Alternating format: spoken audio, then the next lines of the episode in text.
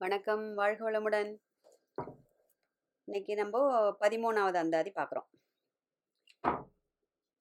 புவி ஏழையும் பூத்தவளே அப்படின்னு சொல்லிட்டு முடிச்சார் இல்லையா? பன்னெண்டுல. இப்போ பதிமூணுல என்ன சொல்றாரு இப்போ?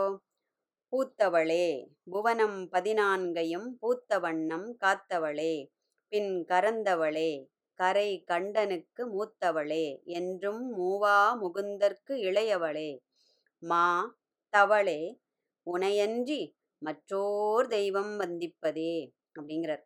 ரொம்ப அற்புதமான அந்தாதி அம்பாள் அப்படி ஒரு எப்படி அந்த அந்த ஜ- அந்த சிருஷ்டி எப்படி பண்ணுறாங்கிற ஒரு இதை அவர் அவ்வளோ அவ்வளவு அழகாக சொல்லியிருக்கார். அதாவது பூத்தவளே.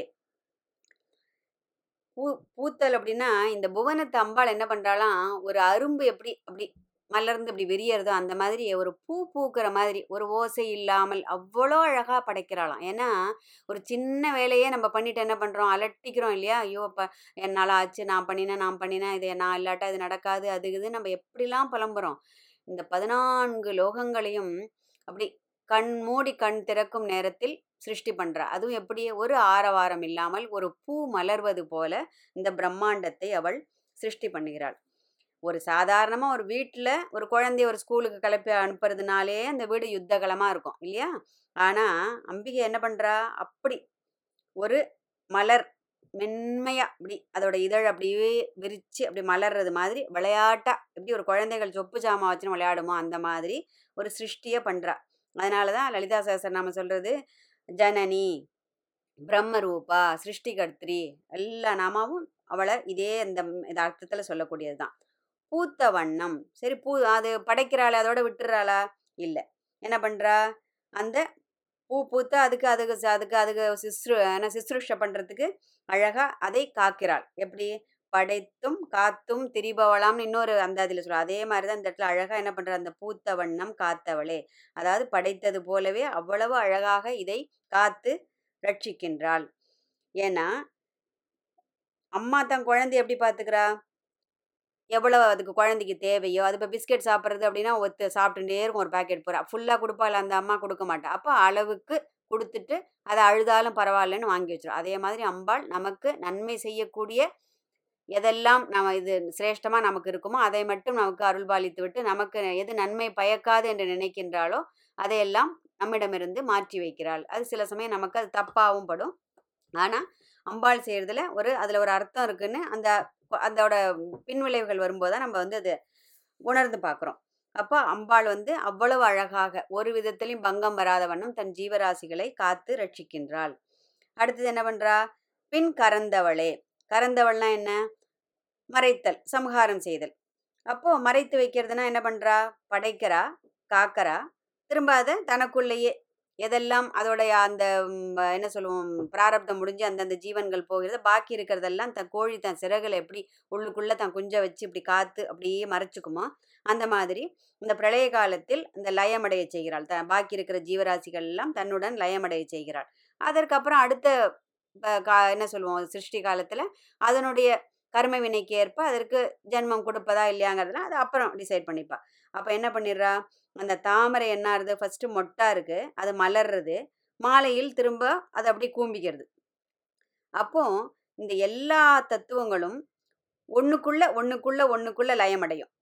இதுலேருந்து அது போகும். அதுல அப்ப அந்த பஞ்சபூதங்கள் இதுவும் அப்படிதானே சொல்றா? இல்லையா? எல்லாம் திரும்பவும் ஆகா ஆகாசம் தான் முதல் பஞ்சபூதம். அதே மாதிரி லயமடையும் போது ஒரு ஒரு பஞ்சபூதம் ஒன்றுக்குள் ஒன்று அடங்கி ஆகாசத்தினும் அழுந்தம் அது மட்டும் பரவழி எப்பவும் அப்படியே இருக்கும் அப்படின்னுட்டு.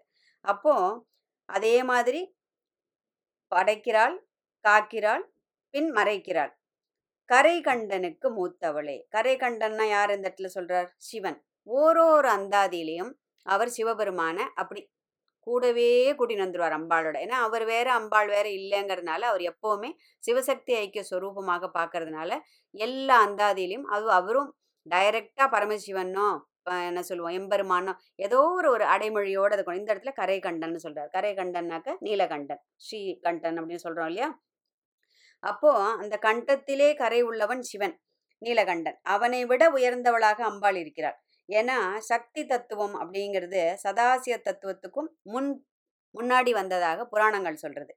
அதனால தான் இந்த இடத்துல என்னது கரை கண்டனுக்கு மூத்தவளேங்கிறார். என்னடா இது? ஹஸ்பண்டோட எப்படி பெரியவளாக இருக்க முடியும் இந்த பெண் அப்படின்னு சொல்லிட்டு ஒரு கொஸ்டின் வரும் இல்லையா? அதுக்கு தான் இந்த விளக்கம். என்னன்னா சக்தி தத்துவம்ங்கிறது சிவ தத்துவத்துக்கு முன்னாடியே தோ முன்னாடியே வந்ததாக புராணங்கள் சொல்றதுனால இந்த இடத்துல மூத்தவளே அப்படின்னு அந்த அர்த்தத்தில் சொல்றார். அதாவது அம்பிகையை சிவனுக்கு அன்னையாக உள்ளதாக அவர் தமக்கு அன்னையும் ஆயினல்னு ஒரு அந்த அதில் பின்னாடி சொல்லுவார். அப்போ அவரையே அவருக்கும் அன்னையாக. ஏன்னா அந்த லோகம் முழுவதற்கும் அவள் ஜெகஜனனி ஜெகன்மாதா இல்லை சொல்கிறோம் இல்லையா? அப்போ அதே மாதிரி தான் இந்த இடத்துல அவளுக்கு அவருக்கும் அன்னையாக இந்த இடத்துல அம்பாள் விளங்குவதால் கரைகண்டனுக்கு மூத்தவளே அப்படின்னு சொல்லிட்டு சொல்கிறார் அடுத்தது என்ன சொல்லிடுற உடனே என்னடா அது ரொம்ப வயசானவளாக இருப்பாளோ அம்பாள் நமக்கு? ஏதாவது இது வந்துருமோ? அப்படின்னு சொல்லிட்டு என்றும் மூவா முகுந்தருக்கு இளையவளே அப்படிங்கிறார். யார்? மூவா முகுந்தர் யார் யார் மூணு பேர். பிரம்மாவிற்கும் விஷ்ணுவிற்கும் சிவனுக்கும். மூவா முகுந்தர்க்கும் இளையவளை. மூவா முகுந்தன் இந்த இடத்துல ரெண்டு அர்த்தத்திலையும் எடுத்துக்கலாம். அந்த மூன்று பேருக்கும் இவளை இளையவளாகவும் இருக்கிறாள். என்னடா சிவபெருமானுக்கு மூத்தவள்ங்கிறார் இந்த இடத்துல இளையவள் இந்த இடத்துல முகுந்தனுக்கு இளையவளாக. ஏன்னா முகுந்தனோட சகோதரியாக இந்த இடத்துல சொல்றார். அம்பாளும் என்ன சொல்லுவோம் கிருஷ்ணனும் அண்ணா தங்கையாக தான் இருக்கா இல்லையா? அதனால இந்த இடத்துல அதே அர்த்தத்தில் தான் என்ன சொல்றாருனாக்க முகுந்தனுக்கு இளையவளாக. அப்படின்னாக்கா அவளுக்கு மூப்பு இல்லையா? அவள் எப்போவுமே என்ன சொல்லுவோம்? கன்னித்தன்மையோடு இருக்கிறவளாச்சு அப்படின்னு சொன்னால் அவள் கிழத்தன்மையை அடைவதும் இல்லை அடைவதை போக்குகிறாள் அப்படிங்கிற மீனிங்கில் சொல்கிறார் அதாவது லலிதா சகசாமி சொல்கிறது இல்லையா? ஜராத் வாந்தர ரவி பிரபா அப்படின்னுட்டு. அந்த ஜரா என்கிற அந்த மூப்பு கிழத்தன்மையை போக்கக்கூடிய அதை தன்னை அண்டியவர்களின் நரை திரை மூப்பு இதை போக்கக்கூடியவளாக அப்படின்னு எடுத்துக்கணும் இந்த இடத்துல பொருள். அவளுக்கும் ஒரு அவ ஏன்னா அவள் எப்பொழுதும் கன்னித்தன்மையுடன் கூடிய இளையவளாக காட்சி தருகின்றாள். ஆனால் தன்னை அண்டிய பக்தர்களுக்கும் அதே அந்த நிலைமையை கொடுக்கக்கூடிய நரை திரை மூப்பு வராமல் பாதுகாப்பவளாகவும் இருக்கிறாள் அம்பாள் அப்படின்னு சொல்லிட்டு சொல்றார். மூவா முகுந்தற்கு இளையவளே மா தவளே அப்படிங்கிறார். மாத்தவளேன்னு படிக்கக்கூடாது. மா அப்படின்னு ஒரு இது தவளை அப்படின்னு மா அப்படின்னா மிகப்பெரிய உயர்ந்த ஏன்னா பார்வதியா அவத அந்த அவதாரம் பண்ணும்போது போது பரமேஸ்வரனை அடையிறதுக்காக பரமேஸ்வரனை திருமணம் செய்வது கொள்வதற்காக பெரிய ஒரு தவமாக அம்பாள் வந்து தவம் புரிந்தாள்னு சொல்லிட்டு நம்ம படிச்சிருக்கோம் கதைகள்லாம். அப்போது அந்த மாதிரி ஒரு பெரிய தவத்தை செய்தவளே மா தவளே உனையன்றி மற்றோர் தெய்வம் வந்திப்பதே அப்படிங்கிறார். ஏன்னா ஒன் இப்படி ஒரு மேலான ஒரு தெய்வம் இருக்கும்போது உன்னை விட்டுட்டு நான் வேற யார் காலையாவது விழ வேண்டிய ஏதாவது அவசியம் இருக்காமா எனக்கு? எல்லாம் அவர் என்னன்னா இது அபிராமேந்தாவோட ஒரு பெரிய அழகு என்னன்னா அம்பாள் கிட்ட அப்படியே பிரத்யட்சமா அவர் வந்து அப்படியே எல்லாம் அப்போ பேசுறார்.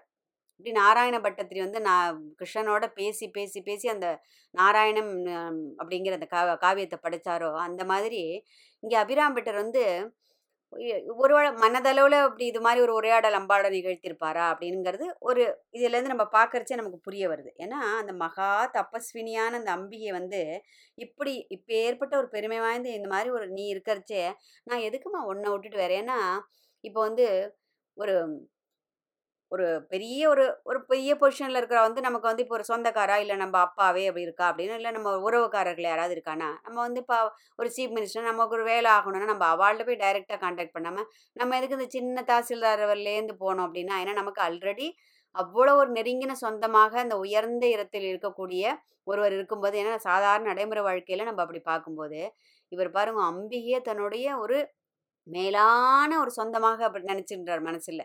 அதனால தான் அவ்வளோ ஒரு உரிமை. உரிமையாக தான் அவர் எல்லாம் கேட்பார் ஏன்? என் நான் ஒன்றும் பண்ணலை. நீ தான் எல்லாம் பண்ணியிருக்க நீ ஏன் பண்ணக்கூடாது? அவளுக்கெல்லாம் நீ கருணை பண்ணி. எனக்கு ஏன் பண்ணக்கூடாது? அப்படி ஒரு உரிமையாக எல்லாத்துலேயும் அந்த நிலைநாட்டுவார் போயிட்டு அந்த இடத்துல. அப்போது இந்த தேவாதி தேவர்களும் எல்லாரும் விஷ் பிரம்மாவும் விஷ்ணுவும் ருத்ரர்களும் எல்லாரும் அம்பாளோட அந்த ஒரு ஏவலுக்காக காத்துன்னு இருக்காளாம் அவள் எப்போ ஆணையா ஒன்று ஒன்று சொல்லுவா. அதை ஓடி ஓடி போய் அந்த வேலையை நம்ம செஞ்சு கொடுப்போம்னு சொல்லிட்டு தவம் கிடக்காளாம் அம்பிகையோட அந்த அந்த சிம்மாசனத்துக்கு பக்கத்தில். அப்போது அந்த அப்பேற்பட்ட அந்த பரதேவதாகிய பரதேவதையாகிய அம்பிகையை வந்து அதாவது மேல் படியிலே நான் நின்றுட்டு இருக்கும்போது கீழ்ப்படியிலலாம் நான் எதுக்கு போய் அங்கேருந்து நான் ஏறி வந்து திரும்ப இவ்வளோ சிரமப்படணும். நீ என் பக்கத்திலேயே இப்பேற்பட்ட ஒரு சிரேஷ்டமான, உயர்ந்த நிலையில் இருக்கக்கூடிய உன்னை நான் வைத்துக்கொண்டு, நான் எதுக்கும்மா நான் வேற போயிட்டு தெய்வ தேவதைகளையும், உபாசன தேவதைகளையும் வேற யாரையாவது போய் பிடிச்சுண்டு, அதுக்கப்புறம் அவா இல்லை அது நடத்தலைன்னா, அப்புறம் நான் உங்ககிட்ட வந்து, அதெல்லாம் எனக்கு வேண்டாம்மா. நீ இருக்கிறச்சே எனக்கு என்ன கவலை? அப்படின்னுட்டு, அப்படி ஒரு திட பக்தி, விசுவாசம். அந்த மாதிரி இருக்கிறச்சே, உனையன்றி, உன்னை மாதிரி இல்லாத ஒரு தெய்வத்தை நான் எதுக்கு போய் திரும்ப போயிட்டு அவள்கிட்ட போய் நான் தொழுதுண்டு நிற்க போறேன்? அப்படின்னா, அந்த பிற தெய்வங்களின் தொழில்களுக்கெல்லாம் மூல காரணமான, அந்த ரூட் காசுன்னு சொல்கிறோம் இல்லையா? அப்பேற்பட்ட ஒரு பராசக்தியாக ஏன்னா, அப்படி நீ இருக்கறச்சே, இப்போ உங்ககிட்ட வந்து பக்தி நான் பண்ணிட்டேன் அப்படின்னு சொன்னாக்க, எனக்கு பாக்கி எங்கெங்கெந்தெல்லாமோ எங்கெல்லாம் எனக்கு க அனுக்கிரகம் வரணும், எங்கெந்தெல்லாமோ எனக்கு கிருப்பை வரணும் அப்படின்னு நான் நினச்சிட்டு இருக்கேன் அப்படின்னா, அதெல்லாம் உன் மூலமா எனக்கு அது டைரெக்டாகவே கிடைச்சிட போறதே, அப்படின்னு சொல்லிட்டு சொல்றார். அப்போ, இந்த புவனத்தை மலரச் செய்தவள், மலர்ந்த அந்த பூத்ததை, அதை அழகா அந்த பெருகி பூத்தது மாதிரியே அதை காப்பவள், காத்து பின் மறைப்பவள். கரைன்னா இந்த இடத்துல அந்த அத இது அந்த நீளம் அந்த கரை கண்டனுக்கு நஞ்சால் அமைந்த அந்த கருப்பு. கருப்புனா கருநீலத்தில் அமைந்த அந்த கண்டம். அப்போ அந்த கரை கண்டனுக்கு மூத்தவளே. அந்த தவத்தினால் பெரிய தவம் செய்து, மா தவம். அதாவது பெரிய தவத்தை செய்து, சிரேஷ்டமான தவத்தை செய்து இருந்தவளே, இந்த மாதிரி எல்லா தெய்வங்களும் உன்னுடைய ஆணைக்காக கைகட்டி காத்து நிற்கும்போது, இதை விட உயர்ந்த ஒரு தெய்வம் உண்டோ? இல் அதை இல்லைங்கிறத உண்டோ? அப்படின்னு ஆச்சரியமா கேட்டார் இந்த இடத்துல. இப்ப இப்பேற்பட்ட அம்பிகையின் திருவடியை பணிந்து, நாமும் அவளுடைய அருட்கருணையை எந்த நாளும் பெற்றுக்கொண்டே இருக்க வேண்டும். அப்படிங்கிற அந்த உயர்ந்த பிரார்த்தனையோட, அடுத்த அந்தாதியை பார்ப்போம். அடுத்தது என்ன அப்படின்னு சொல்கிறேன் அம்பிகையோட அருள் ஒளி. ஒளியை பற்றி உள்ள அந்த சிறப்பு ஏன்னா அவர் அனுபவித்ததே அம்பாளோட அந்த இதுதானே, ஒளி ஸ்வரூபம் தானே. அதோட அந்த மகிமையை அவர் சொல்ல போகிறார் அடுத்த அந்த பதினாலாவது அந்தாதியில் சரியா? மீண்டும் சந்திப்போம். வாழ்க வளமுடன்.